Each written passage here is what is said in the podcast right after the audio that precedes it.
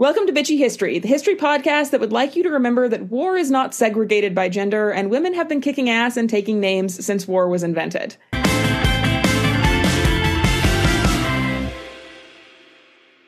So, we're jumping ahead a bit here on the timeline of American history because my internet provider decided that this was a great time to sever a trunk line or something, and my internet has been out of service for roughly three days with no idea of when it will be back on and it is actually surprisingly difficult to upload an entire episode using just the hotspot on my phone. And this episode, aside from this intro that I'm tacking on, was already completed and uploaded to my podcast host. This episode was originally scheduled for August 7th when we'd be a bit closer to the American Revolution on the podcast timeline, but that's okay. I think you can keep up. Thank you for your understanding, and next week we will be back to the French and Indian War and the rise of George Washington. I hope you enjoyed today's episode at least as much as I enjoyed making it. Welcome back to the show. We have another special episode today with guest Aly Riley. Aly has a master's in American history, and her thesis specifically dealt with female spies during the American Revolution. I'm going to shut up now and let her introduce herself.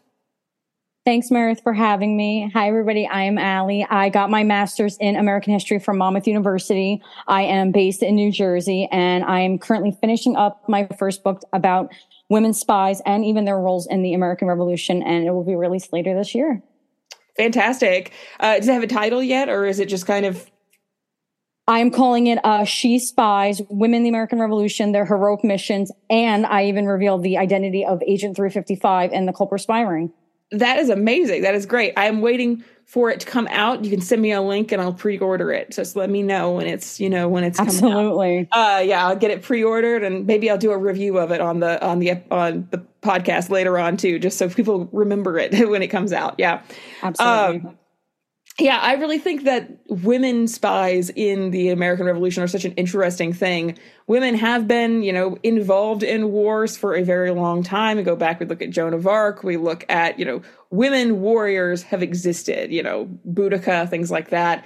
But there was such a segregated understanding of male roles and female roles in the 18th century. It becomes so fascinating to see how women kind of just ignored those and threw off the expected gender roles and got themselves involved in in the war. Uh, so yeah, let's talk a little bit about your research. Yeah, I um I found some information that was actually on JSTOR. None of this was any books that I read when I was doing my thesis. That women created something called the homespun movement, and they mm-hmm. were just breaking windows. They were protesting in the streets. It was really like the first rally cry of the American Revolution that women did it was so tranquil in the colonies. But then once like the Stamp Act was passed and King George III took over, these women just were not having it. And like, yeah, you know, they, King they, George, they said, screw this, we're not doing it. Right. And, and they know, just decided, let's make our own stuff. We'll make our own cotton. We'll make our own wool. We're not going to That's exactly anything. what they did. Yeah. They said, I was just about to say that they didn't buy anything that related to the British because they even made their own clothes and they just, they had to take over jobs that their husbands did. They were like millers. They were stone masonry. They did everything. And it was just, I was like to myself when I was doing my research, why is none of this ever mentioned? I've been studying American history since I was 12. I'm going to be 30 in September. And I'm like, where has this been? Why is this just on an article online and not in any history book I have read in my entire life? Yeah, the closest thing that we get to it in, in modern pop culture, I mean, Turn, the, the American Spy yes. show, did include it to some degree, which, you know, that show was nominally historically accurate. Uh, I don't know. It's been a while since I watched it. So there were a couple uh, things that I felt that were accurate, but there was like one general I think that they put in there that did not even exist. Right. I can't yeah. remember his name off the top of my head, but I remember rewatching it when I was doing my research, and I'm like, I don't know this guy. I know Simcoe, I know Arnold, I know Washington, obviously, but I'm like, who is this guy? He never existed. Where did he come from? Which could just be an affectation for for uh, you know drama, but which I understand. It could be. I mean, that. yeah, I get that. But at the same time, there's already enough interesting stuff actually happening. You don't have to make up a, a new person for it. Right. I mean, like you know, you got a war, you got women protesting, you got men on the battlefields. What more do you need? Right. Exactly. Tell more I mean, of the women's story. I mean, even Look what they did. And even before you get into the women spying, right? Women spying is exactly. your your focus. But you've got these women who we got the homespun movement, and then you've also got these women who are involved in uh, you know, in actually fighting on the front lines. Like you've got Deborah Sampson going. I mentioned a little bit about fighting. her, yeah, yeah, uh, and all of all of these interesting women who just put their lives on the line in many ways. Uh, Mad Ann Bailey, I talked about her a lot in my women's history class last semester because she was so interesting. Uh, you know, yeah. she took on a male persona and goes off into the war under the name of Samuel Gay and becomes a scout and a courier. Right. And just, you know, does all of these things. You have Deborah Sampson serving in the Continental Army. Uh, you know, uh, by personal favorite is uh, Nancy Hart, who she didn't fight on the front lines, but uh, she did shoot two loyalist soldiers in her kitchen and held a bunch more at gunpoint until help I mean, arrived, which is right, which is amazing. Badass. Yeah, it is. I mean, I had a little bit of Deborah Sampson there. What I loved about her story too was that the fact that when she got wounded and the doctor checked her, he was one of the good ones that did not rat her out.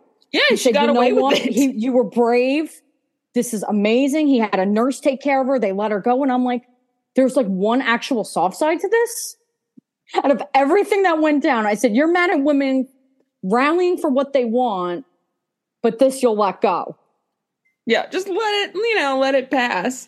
Yeah. And of course, I think one of my favorite, uh, one of my favorite people as women involved in the American Revolution. She wasn't on the battle lines at all. She didn't get involved in the war, but I'm always super impressed by Mercy Otis Warren uh, yes. and her work because she was absolutely just like savage in her writing and how she actually and she took down you know the British monarchy and things like that in her writing in a way that could have gotten her into a lot of trouble uh, yeah. at the time. She was a, a very fascinating figure, but um, there were so many that just were so. I guess you could say lucky they never got caught. Right, never got caught, or at least they were they were you know privileged enough, especially Mercy, Mercy Otis Warren, privileged right. enough to be in a position where going after them just wouldn't have been a, a good idea. Um, or maybe because they're women, you don't expect them to do anything wrong which is why spying worked so well for, I think these so women, too. right? Uh, yeah. I know you probably don't want to give away the uh, the you don't want to give away the name of of Agent Three Five Five. Keep that for the book. Let the people okay. discover that when they when they buy uh, when they buy the book, right? Save it save it for them. Sure. So they, they, they have. I think everybody's going to be shocked though because when I found some of the research on who I believe it is, I was like how did nobody find this? Okay, there was another one, JSTOR. How did no one find this about her? Because right. I read George Washington's Secret Six by Don Yaeger and Brian Kilmeade, and they just released the paperback version, and they have an afterword. Who was she? And they said, unless new evidence comes to light, blah blah blah is most likely not her. And I'm like, but you didn't find what I just found, right? There's, you there's did not find the one article that I think ties it all together right? Yeah. And and it's honestly so fascinating how much how many primary primary sources we have that still survive that are in the archives yeah. and people think that the archives have been, you know, codified, that we've gone through it, that we know what's in there. We don't. We don't know mm-hmm. everything that's in those archives yet. Oh. Uh, not for the American Revolution, not for the Civil War, not for any of these. We have stacks of papers that are still left to be to be looked at and researched and, and understood by historians, which is fascinating. I mean, a little off topic, but it's like the one that like my favorite show was Mysteries at the Museum, and they did one on the Lincoln assassination, and they found a autopsy report on a man who claimed to be John Wilkes Booth, and I'm like, it was discovered I think in like 1950, and they wanted to exhume the body to see if it was really him, but they couldn't do it. Right? The court wouldn't allow, it, and I'm like, but ev- they said every detail matched the broken leg, the scar. And I'm like, it is there's so much hidden. There's so much stuff in the archives. And it's like, we, we need to do more work on digging into those. We definitely do. I don't Absolutely. do much archival work. I don't, I don't get into it. Most of my, most of my research personally is in like the Cold War mid-century era. So a lot right. of it has been digitized, a lot of it has been dealt dealt with, but yeah, there's still so much left out there that needs to oh, be yeah deeply looked at.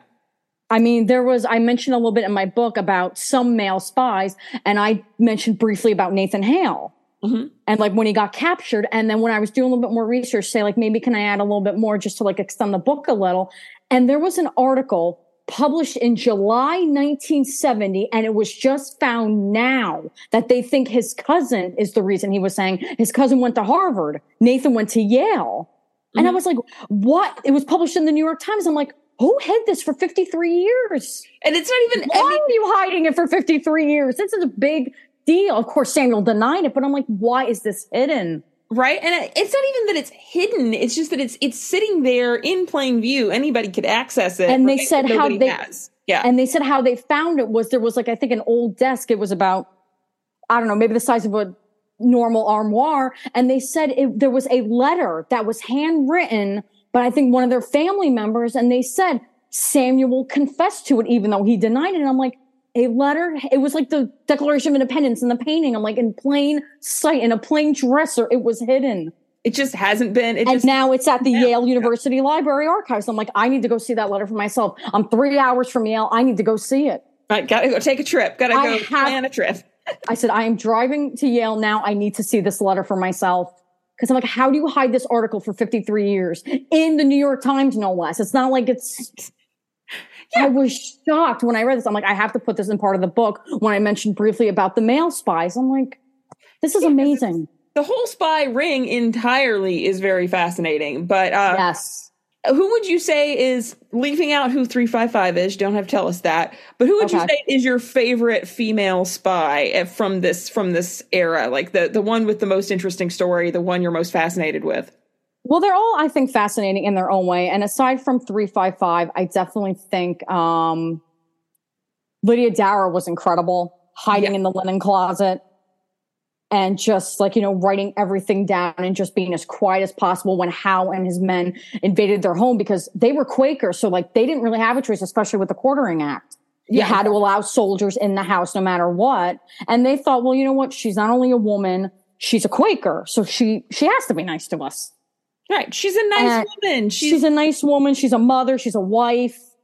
She's and I just not going to get involved in the war because Quakers are all, you know, peaceful neutral. People. They're neutral. Which, if you understand the history of Quakers, we've, I've talked about this on the right. show before.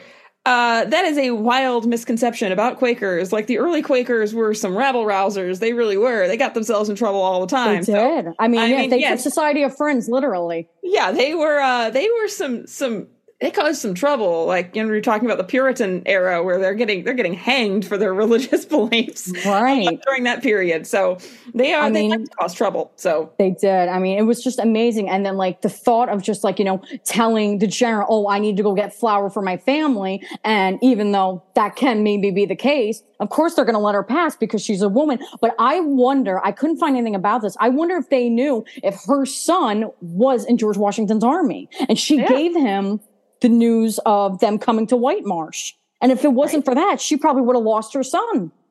She managed to save her kid and, you know, give the whole army. Very important. Yeah, very important information to everybody. Yeah. And I, mean, always I, do find that fascinating that she managed to, you know, uh, turn this whole thing around. She got, she was allowed to stay in her home even while General Howe was using it as a meeting place and all of this right. stuff. They just, they just ignored her and let her be around because oh she's just a woman. She'll bring us she'll bring us tea and she'll make us food and she'll just be around. Right. no reason why her little female brain would ever even comprehend what it is that we're talking about. I mean uh, it's kind of the way they treated the, it.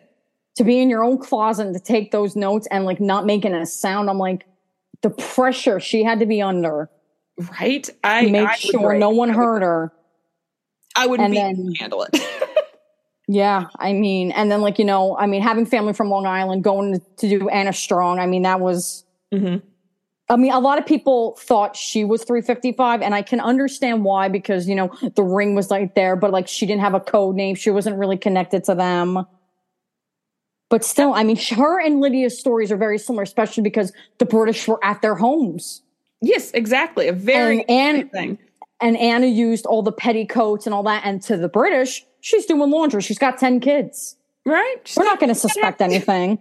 Yes, exactly. She's how they never saw how the British never saw Caleb Brewster on the boat in the Long Island Sound. I mean, maybe I wrote this in the book saying they probably assumed he was a fisherman. They didn't know. They right? had they were controlling the waters. They were not going to bother stopping every single boat they saw. Because right? imagine if they did. That would be so much work. That would be an absurd amount of manpower being used. Exactly. You know? And I think one of the most interesting things about the the war is that you have these British soldiers coming in from from you know Britain. They don't really know the lay of the land. They don't really know the culture in many ways of of, of the United States. What's going to be the United States, yeah. and they just don't understand how active everyone is in kind of defending defending their the colonies, defending their way of life, and and they just don't understand right. how people lived their lives and we were able to use these colonists were able to use their ignorance against them in many ways where they didn't understand the lay of the land they didn't understand the culture and it just you know and they right kind of dismissed Americans as, you know, as uh, Hicks. That's really how the British felt yeah. about it. And the one thing that I did question the book, because I also questioned it when I wrote my thesis, there was a woman named Anne Bates, and she did it for the British. Mm-hmm. And there was an author who said, oh, well, she's the most successful. And I'm like, the only thing she really did was she pretended to be a peddler during the Battle of White Plains. And she went up and down the camp like three times. One, because she wanted to do spy activity too. But two, because her husband was in the loyalist army, she could do that. But I'm like, how is that being the most successful? To me, I don't understand. I mean, yeah, it's crazy to take three trips, let alone one. But you gotta right. remember, she's a woman. She's not gonna get in trouble. The Continental Army didn't know she was the wife of a soldier. So of course they're gonna think nothing really much of her.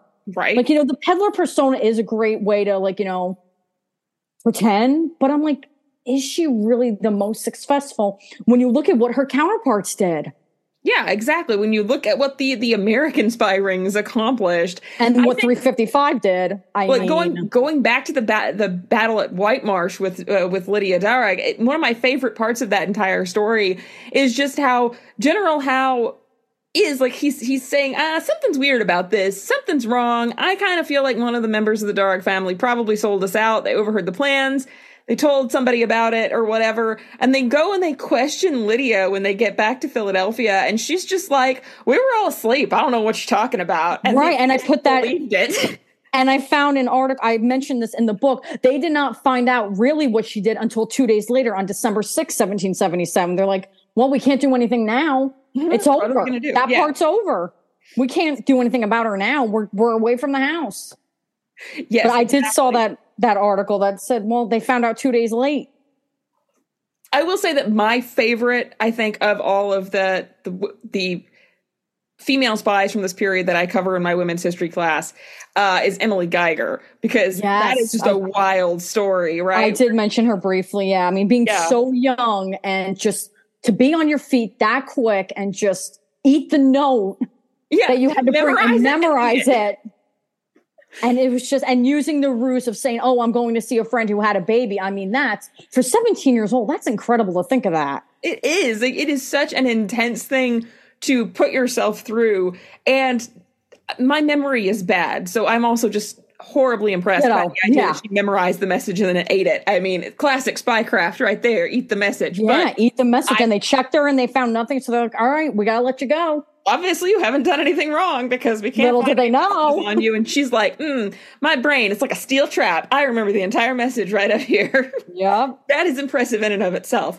Uh, Absolutely. I guess people had to have better memories back then, maybe than they do now. Of course, I have ADHD, so that explains my bad right. memory. But and I have epilepsy, so yeah, I get it. we all we've all we're all kind of like, ah, oh, if I didn't if I didn't write it down, I wouldn't remember what I had for breakfast this morning. But uh, Emily yep. Geiger, she's like, nope, I can remember an entire secret message and deliver it yep. to, to, the military with no problem. with no problem, and they're going to believe that I knew what I'm talking about, which is great. So that was wonderful. Uh, yeah. And of course, I, there's also that uh, Sarah Fulton. Uh, I I didn't find too much about her like before and after the war, but she was in Boston, and she turned Boston Common into a field hospital. Mm-hmm. Yes, and she fantastic. I mean, there wasn't much found about her. They just said, you know, Washington was grateful for what she did. She had her sisters helping her, but there wasn't much I found about like her early life. I mean, when I went to the Boston Tea Party Museum, they just had that one little snippet on her, and I'm like, that's it. Yeah, it's it's just just that. Like she worked and she did volunteering as a nurse. She w- right helped the Continental Army that way. Uh, I do recall one particular story, which I don't know if it's if it's a true story or not. You might you might more have more information on this. Uh, it's the story that uh, that Sarah went that her husband John was rowing home with a boat full of wood, and he gets stopped by the British, and the British seize the wood and start to take off with it. And Sarah goes off after them, stops the British cart, and just steals it. She just hijacks the cart. Oh no, see, I didn't back. find anything on that. They didn't have see, anything on that. I don't know if the, if it's a if it's a true story or not. It may be some apocryphal story that comes later. But my favorite part of the story is that as the British troops are trying to are preparing to fire on her for stealing the cart, she just kind of looks at him and she goes, "Yeah, sure, shoot away." Like. What yeah, are you gonna do? That's, Shoot a woman who's taking a cart of wood back to her family, and they. That's they like an, that's like another theory where they say Anna Strong was 355 because they said that she was imprisoned with her husband on the on HMS Jersey in New York Harbor, and they said she gave birth on the ship, but then Kilmeade and Yaeger are like, no, there was no record of a birth. Women were not allowed on the ships. Where did you get this idea from? Where where did this come from? Right? Yeah, like and there where are did a lot of apocryphal stories that, that there definitely are. Some of them are very are, interesting, but Oh yeah, I mean like like I was in touch with the International Spy Museum and they are convinced. I went to their exhibit twice. Once like when museums first reopened and then once again last summer and they are so convinced Anna Strong is 355. They actually have her name on the plaque and I'm like I tried emailing them and I tried saying like look, this is my research. I have my MA in this. This is what I found. This is what happened and they're like no, that that can't be true. It can't like, be. We we know I'm like, why not?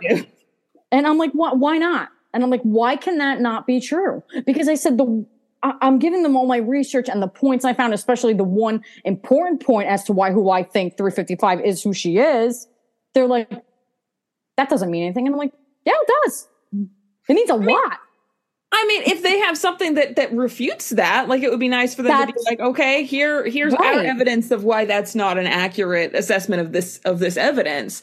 Um, it would be nice for them to say that, right? But they didn't right. do that. They just kind of dismiss you and say, well, we clearly know more than you do on this subject.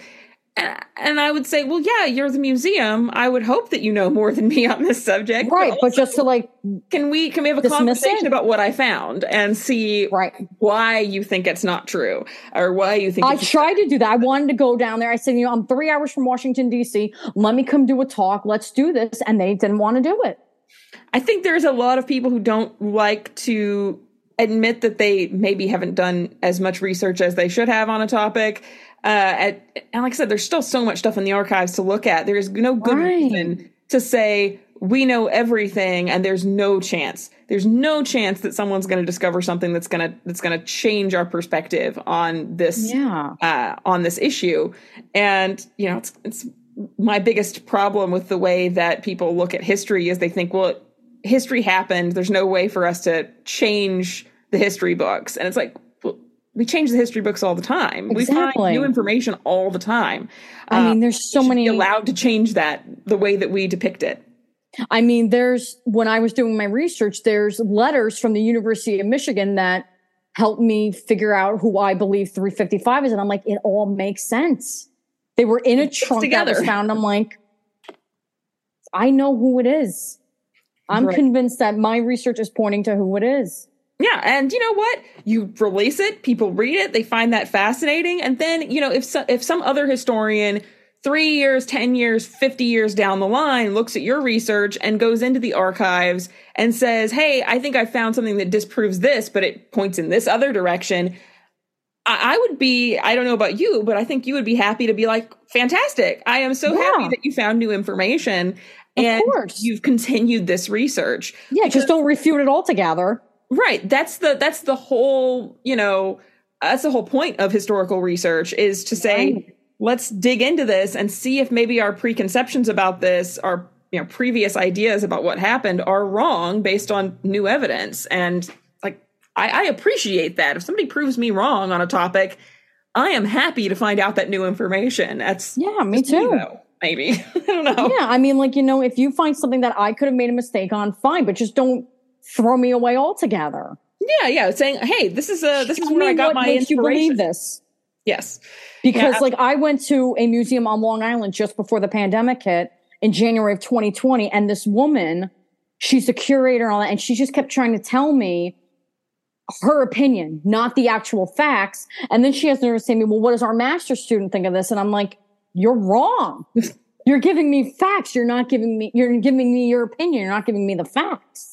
Yep. The amount of times. I've been researching this since 2018. Like when I had that one class that I did, and I'm like, that's what sent me going into the research about female spies. I did a paper on just the Culper ring, and I said, well, you know what? I want to further this to see what the women did. Right, and that's and when I, yeah, she she didn't want to hear. She's like, you know, oh, this is this, this is that, and I'm like, you're giving me your opinion. I want the actual, even though I know a lot of this, I'm like, you're not giving me the facts. You're giving me your opinion. There is a difference between your opinion and what's actually true. Right, a primary source, some sort of right. evidence-based discussion about what it is that you found that that disproves what I've found, right? Uh, and there's a lot of I feel like a lot of gatekeeping. It's an entirely different sub top topic of discussion, but there's a lot of gatekeeping yeah. in the history field where it is. Oh yeah, well, I have a PhD and I have a job and I have, and so I I know what I'm talking about and I don't have to disprove. I don't have to you know actually give you the evidence just because I'm the expert here. And it's like, well, if you can't give me the evidence, I don't see how you're the expert, right? I don't see how right. That's like what I said at the Spy Museum. I'm like, you need to give me some sort of leeway or some sort of information that makes you think Anna Strong is 355. And there's been books, there's been research, there's been everything that says she was not connected to the ring. Right. Some say Robert Townsend's common law wife, or like, you know, because they say he was in love with her, but I'm like, but then he didn't want his identity known. And he had to flee Long Island once the British took over his house anyway. Exactly. Yeah. So, so and I'm like, how would he have even met her? Because he was a store owner in Manhattan. So, like, you know, the British wouldn't suspect him really of doing anything anyway, because they're like, well, he owns the store. What's he going to do? Right. And, and I'm like, he's not going to get involved in the war. and I can't find anything on his common law wife. It is very interesting. And that's the, the, problem. There is, you know, there is so much in the archives, but then there's a lot of things that didn't get saved in the archives. And a lot of that has to do with women's involvement in society and women's involvement in, in just in business and everything else during those yeah. periods of time. There's I mean, I not saved. Right. I went to Raynham Hall, which is Townsend's home. Again, the same weekend I went to, um, where they have the Anna Strong farm and everything. And I told the girl who I think 355 is, and she was like, you know, when you think about it, that's not a bad theory. And I'm like, you understand, you're understanding my research. Yes, exactly. And I, I think it's just fascinating to be able to find those new documents and, and figure I mean, out new, new connections. Like said, like, you know, there are things, like I said, like back to like the Nathan Hale article, things are coming up all these years later yeah. that we didn't know existed. I couldn't believe that article. I said it to my mother and she was like, why was it in hiding for 53 years? I said, don't you think I want to know that? if it was published in 1970 and we're in 2023? I think that a lot of times, especially when it is just family records and things like that, people don't know what they have. Right now, no. I currently have an entire suitcase full of uh full of family photos and family documents and stuff like okay. that. And it's just sitting in a room in my house and I keep meaning to go through it. I keep meaning to, to go through those documents and sort of like lay them out, give myself a timeline, do some research on the family, find out who these, you know, who these people are and things like that. Uh, and so who knows what I'll find? I don't think I'm going to find anything groundbreaking because my family doesn't have any, you know, any great secrets, I don't think, or any connections to anything super important. Right. But at the same time, you don't know until you start doing the digging. Right. And, yeah. I mean, I do ancestry and there was like stuff I found on my mother's father that like, I said like there was a picture of like his seaman certificate from 1925 and my mother's like, I've never saw that document in my life. Like, and there was another, yeah. there were other photos of him that were posted. I'm like, where did these photos come from? And there was a woman who was posting them. I emailed her. I said, look, I am this guy's granddaughter. Like, where did you get these photos? And she refused to answer me. And I'm like, I never knew the man. He died in 1980. I never sadly got to meet him. I'm like, I want to know about these photos. Right. I never met my mother's father as much as I wish I had. Right. I'm like, and where, who are you? Like, where are you getting these photos? And digging through, digging through your family history, even if it doesn't change the perspective of like national history or international history, it changes your perspective just of your own family. You find out oh, the yeah. things that your family did that you you have no idea about, uh, and so you it's very important. I teach a I teach a community history class as well, which mm-hmm. is all about you know teaching people how to how to go into communities and have them you know uh, codify and and you know collate their family histories and things like that.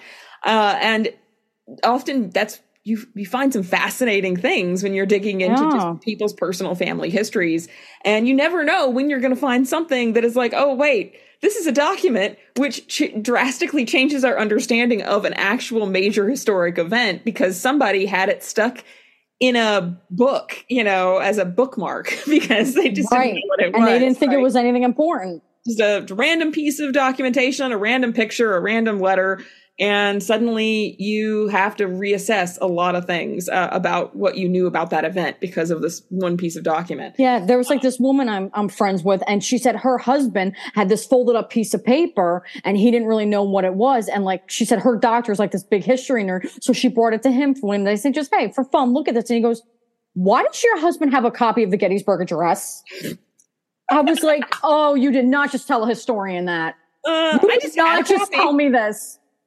completely just stuck in stuck in It's some stuck in his book." just in a folder somewhere, right? Yeah. I'm like, you, you don't tell an American historian this. Please tell me you did not just say those words to me. And she sent me the picture of it. I was like, take that to an appraiser like now.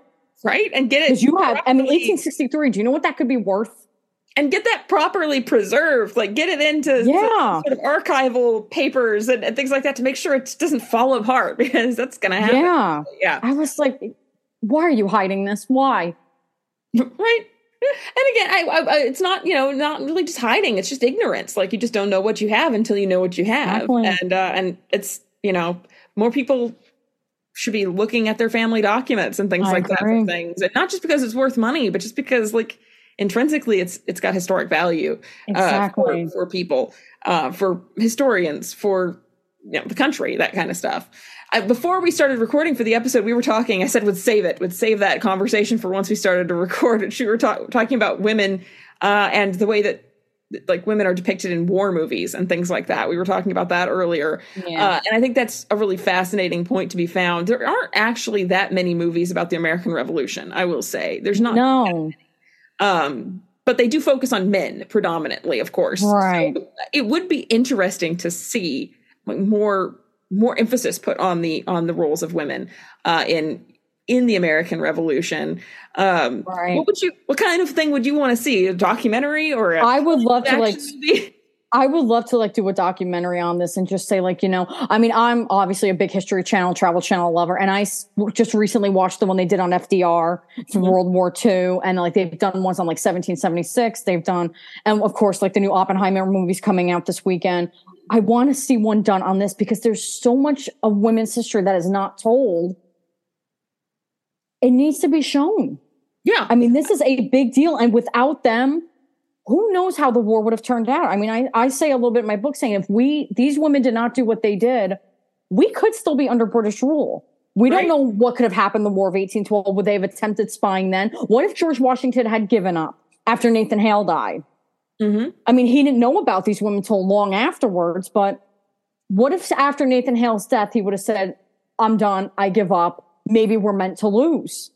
history really does kind of turn on a dime, right? It's a very Yeah. you never know what thing is going to have, have had a major impact and have changed the entire you know entire history of of a major event. It's kind of like when you look at World War II and you go, huh. If so and so had ended up in art school, maybe this wouldn't have, you know, blown up Yeah. the way it did, right? You never know what small event in the past is going to drastically change. I uh, mean, if the these story. women stand, stood back and did not do their homespun movement and let the British just run rampant, that war could have ended, say, at White Marsh in 1777. It could have been Yeah. over in four years instead of seven. yeah, and a lot so of, much that could have changed. I think that that we drastically miss, you know, misunderstand how important women's involvement is to to events, right? Obviously, they Right. couldn't they couldn't necessarily vote. They didn't really have political power or any of those things, but women do have influence on their husbands. They have influence on their children. They had influence that they, you know, if, Right. if the women had not supported the war effort, it would have drastically changed the entire perspective of the colonies Right, if they had not been in favor. They considered this homespun movement the first real political movement ever. I mean, there was nothing in the Seven Years' War. There was no espionage. There was nothing. And then when these women came along, once, you know, King George took power, stamped back Pax, they said, we're not backing down. We're Right. fighting this. And they inspired so many more. Like there was a woman who spied for the Civil War. Yes, several. And- yeah, Several women. And if it wasn't for these women the American Revolution, who knows? Yes, absolutely. And I, I think mean, this story should be told. It needs to be. It does. Yeah, I think it definitely does. And I would love to see more of this on in every single war in American history, right? We we talk Absolutely. we do a lot of stuff on World War II. I think World War II is probably the most the most on film um oh yeah. more of the era. But even then the women who were involved in the spy rings and things like that don't necessarily get as much airtime as as you know the battle of the bulge or d-day or things like that right, right. Uh, we have some fa- there's some fascinating women who were involved in you know spying for the oss who were spying and things like that. But the civil war definitely does not ever talk about how much women were involved. I mean, just the number of women who disguised themselves as men to join the military ranks uh, and and fight uh, are we have no idea how many there were, but we yeah. do know that there were dozens at least of the ones yeah. we know about. Uh, which is such a fascinating thing that women would go out of their way to disguise themselves. And sometimes they were doing it to follow their boyfriends or their husbands, trying to stay close to them in the war. But other times they're doing it simply because they believed in the fight. They wanted to be involved in the fight. And of course, they were both Confederates and Union soldiers. So it's, you know, there's a lot of uh, problematic stuff going on there if they really believed in the fight and they were Confederates. But it's still really fascinating to see that they they did this. And many in many cases they won medals. They won uh, you know, they they won grandeur when they were fighting in these wars. Not they weren't just you know substandard soldiers that because they were women. They were actually very very good at what they did when they right were- and you know, George Washington would send letters to some of them thanking them for what they did. You know, the mm-hmm. American Revolution Museum in Yorktown, Virginia would tell me, like, you know, he valued their effort. Of course, he was worried about them because, you know, this is a big task to take on. Yes. And even though he knew they were women and said, like, you know, I know that they're not going to get caught, but there is always still that chance. Yeah, there's always a chance that a woman gets caught. And when you're actively engaged in, in a military conflict, even if you're a woman, you're going to get thrown in jail. You're going to get, you know, bad things may happen to you because that's what happens to women in war. A lot of, whether you're actively involved in the fight or not, women are one of the biggest casualties uh, of war uh, because of just the violence that's inherent in the. Right. I mean, you you can only assume what would have happened to these women if they got caught, like Sarah, Lydia, Emily. You yeah. can only imagine what could have happened to them. Right, and I would especially like Lydia hiding in her own house. Exactly. I would like to believe that the kind of you know very structured uh, legal system of the of the British would have meant that they would have been treated with dignity and not you know uh, I was looking up the origin of a term the other day, not outraged, uh, which was the the old way they used to refer to to sexual violence uh, in in those days. Uh, but you never know because yeah. even if they you know have a, a, perfect legal system, who knows what happens to someone once they're put in prison or once they're you know once they're uh, you know being attacked by by men for for being traitors essentially right? right i mean i always wonder like saying like you know we know nathan hale was hanged the next day after he got caught what would have happened to the women would they have been hanged would they have been thrown in jail what right because women have a certain there is a certain cachet to being a woman during this time period where you're not treated the same way legally because right. you know a lot of ways the legal system kind of saw women as like a subspecies. They saw them almost as children in a lot of ways. Mm-hmm. They weren't really treated the same way legally, but uh, but you know, there are a lot of situations in which the punishment for women was actually worse. If you look back at the, you know, treat if if a woman in England in like the 1700s had killed her husband, she would have been charged with petty treason uh, and burned yeah. and burned at the right. stake. Like that was an actual, or like the Salem witch trials. But yeah, if you were well, yeah. if you were a witch, you were either hanged, drowned, burned. Most, mostly hanged. Most, burning was more the burning was more the European trials, but, but yeah. Uh, but yeah, so these in terms of espionage, is it worse? Is it better? Like, you know, how are you punished if you're caught being a woman? Which I think is the really interesting thing is that the women weren't caught, so we don't know what would happen. So we'll never know. Exactly. We'll never know. Apparently, women were better than men at being spies for a variety Exactly, because Nathan Hale don't know what happened would have happened. That's one mystery I wish I could try to figure out, but since nobody was really ever captured, right? Nobody I, ever know. Probably you know, one of these days I'll dig into the uh, to the legal history. I like looking at British common law and stuff like that, and I'll see if I can find something in the paperwork, something in the legal in uh, Blackstone's uh, you know legal history or whatever, and I'll let you know if I find anything. Because if yes, I find because any reference to a woman uh, being you know arrested and, and charged with spying, and figure out what might have happened to them, right? Because it would be a fascinating thing to know, I think. Because I'm trying to remember that I do know in the Civil War, I think Belle Boyd got caught, and I'm trying to remember what they did to her when they caught her. Because mm-hmm. Rose O'Neill Greenhow didn't get caught, but I know Belle Boyd did. I'm just trying to remember off the top of my head what happened to her. Well, uh, maybe we can have another episode uh, when I get around to the Civil War. I'd love to have another episode on women in the Civil War. So maybe we can woman spies the Civil War we'll now. do some more research. We'll get back together and do an episode. Yeah, sequel to this book. Fascinating. women in the Civil War spying because I don't remember reading anything in terms of the 1812 war spying. I don't remember the Mexican American War. I don't remember reading any of it. So why it jumps like two wars, I'm not really sure. I would love to know, unless maybe there were and I just didn't find anything.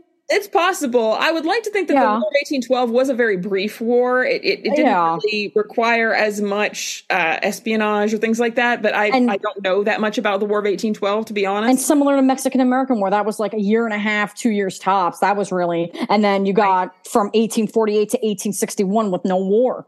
And a lot of the war, the the the, the, the war with Mexico is away from American soil. So women were not oh. necessarily going to be as involved and on the front lines, right? Because I mean, I'm sure there were women in the camps and things like that, just because there always are. But it was kind of a, a, a distant war, so there's less right. possibility of women getting involved on their in their average day to day life. I think, right, and I think similar to the Spanish American War too.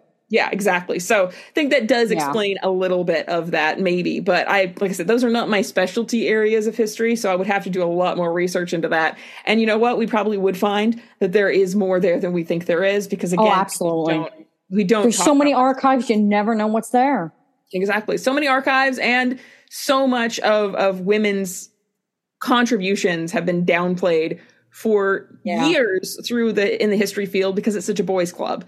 And you know we just aren't focusing on on it's like after cleopatra's reign in, and then joan of arc what is that like 300 years? Right? It's all and, men. and even when you look at cleopatra i don't know if you've ever uh, i had a student in my women's history class last semester who wrote a paper on cleopatra which is a fascinating paper and uh, one of the things that she kept noting was that almost all of the books written about Cleopatra write about her from the perspective of her relationships with men.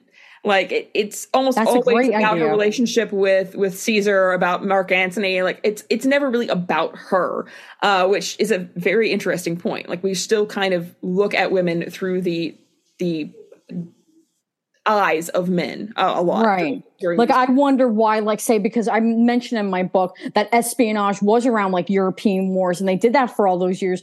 Why did the women not get involved? Like what would have happened if they did? Right. And did they? And then we're just missing tr- some of the core information that we need to understand. Right. Like they were they yeah. treated the same way as women here that like because they are women, they're not going to get caught or would they have captured and killed them? Yeah. I don't know. But it always said espionage question. game. I think it would be fascinating to do just a like a generalized history of women in espionage and just try to find yeah. everything that could be found. But obviously, that would be a that'd probably be a life's work kind of project. It could be, do. yeah. That's why I that's why I said like you know when I did this. I spoke to my professor when I did that paper for him, the Culper spy ring, and I said, I feel like I could turn Anna Strong if there were other women who did this into a thesis. And he's like, Oh, I got you on the exam track. I'm like, No, you know me. I love going to museums. I love going into archives. I love exploring. Let me do work on this. And he's like, If you can handle it, I'm like, I wrote 40 pages on this. I can handle it. I can write a paper on this. I can write a paper about this. So like this book is like more of like a short story because I only focused on one war. And some of their stories, like say Sarah and Emily are very short, but I go into so much on who I think 355 is I mean, the chapter alone on her is just amazing. It's huge. I, it's huge. I'm so excited to read it. Like, I can't wait to get it out. I want to do a documentary on this. I think this should be told. I want it on History Channel, and I'm like, you know, you guys need to see this. Exactly. And I, am going to pre-order the book as soon as it's ready for pre-order. And okay, but, you know, if you need somebody to like proofread or you know read it before it's out so i get the i get the early the early read Sure. i will give you a, I'll, I'll give you some proofreading i've done it before Yeah. I would then I love get- that. I mean, i get to know i get to know the secrets before anybody else does which will be fascinating that's that I, it's totally self-serving but you know if you need Yeah. a proofreader i'm available that sounds good. I mean, like, you know, I just finished it up the other day. I want to get it out there. You know, I was gearing towards December, but I'm like, you know what? It might be sooner if I can.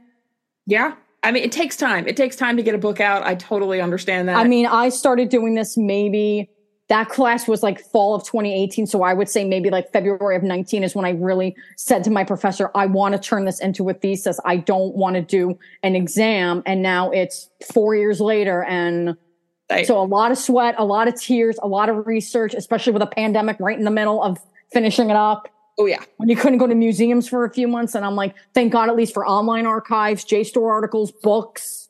yes At least I could order from Barnes and Noble. I had the same exact experience writing my thesis because it was right during the pandemic as well. And again, I had to defend virtually. It stunk. and I'm in the same the same like boat as you are right now because I finished my thesis in 2020 and I'm still working on turning it into a book. So it's just it's you know it's this long it's a very Yeah. long process of doing the extra research and expanding it because Man, you're you always realize after you're done with the thesis that it's like wow I could have added this I could have talked about this I could have done this and well, that's what I'm saying. Like So- my thesis was like a little under 10,000 words and 20 pages. My book is like 22,000 words and 49 pages. right so you, there's there's, so much- expansion. Yeah. I mean, I feel like I'm like halfway to with dissertation at this rate. well i'm gonna keep i'm gonna keep in contact keep in the loop with you so i when everything's ready i can just put it put it out to my tiktok followers and put it out to the podcast so people know it's coming Absolutely. out. uh and yeah thank you so much for coming on uh Thank you and for having me. this it was fascinating information Yeah. talking about women's history it's i mean that's the reason why i call this bitchy history right it's a little reclaiming Yeah. And So, I uh, think this is definitely something that needs to be out. I want to do the movie, the documentary on it. I Yeah. want the story told in so many different ways. yeah absolutely i And I wish the writer's strike wasn't happening because there's like a lot of producers and directors I wish I could talk to. I'm Right. hoping the strike ends soon so I can like get in touch with some people. Which you know what, I- like we were talking about before we started, we 100% support the strike. We 100% We support it. But it is frustrating when you can't get things done. It is. It's frustrating. Like, you know, with the book now done, I'm like, I can't call anybody yet. I can't talk to anybody yet. right? Well, it'll give you more time to like shape up your elevator pitch, right? It gives you some time on that. Right. You know, it'll get done eventually. It's just uh it's a waiting game and I, I'm not at patience. I fully understand. So, you know. Yeah.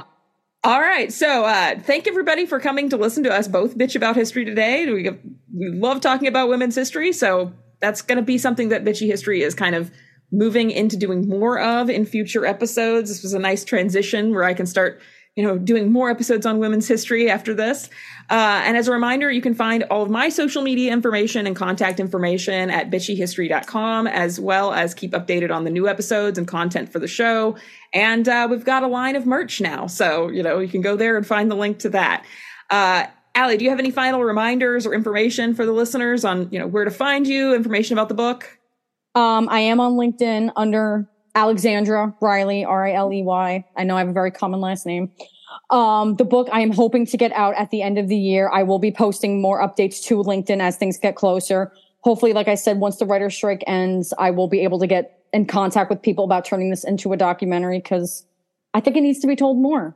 I think I so. really- yeah, I I think this is definitely needs to be told more. I would love for people to read the books, see the movie once I eventually can get it out, and I can't wait for everybody to read it. I think you guys are going to be shocked when I reveal who I believe 355 is, and I think it's going to change a lot of views on American history. I fascinating. I am so excited to read it when it comes out. Yes. Uh, and a guest page is up on bitchyhistory.com for you for Aly as well. So if you missed any of the information about her or you're looking to find more information, uh, if that's going to be on the website, it's going to be attached to this episode on the website, so you'll be able to find it really easily and you know uh, find find information. And if you need to contact her about about something like if you've got the inside track on making a documentary about female spies, you can find her and do that. That would be great. So uh, we'll see you guys here back on next Monday for our next episode. And remember, if you are a Patreon subscriber, that the Gaslight Gatekeep Girl Boss sessions, the special subscriber only episode of the podcast, will be coming out on July 27th.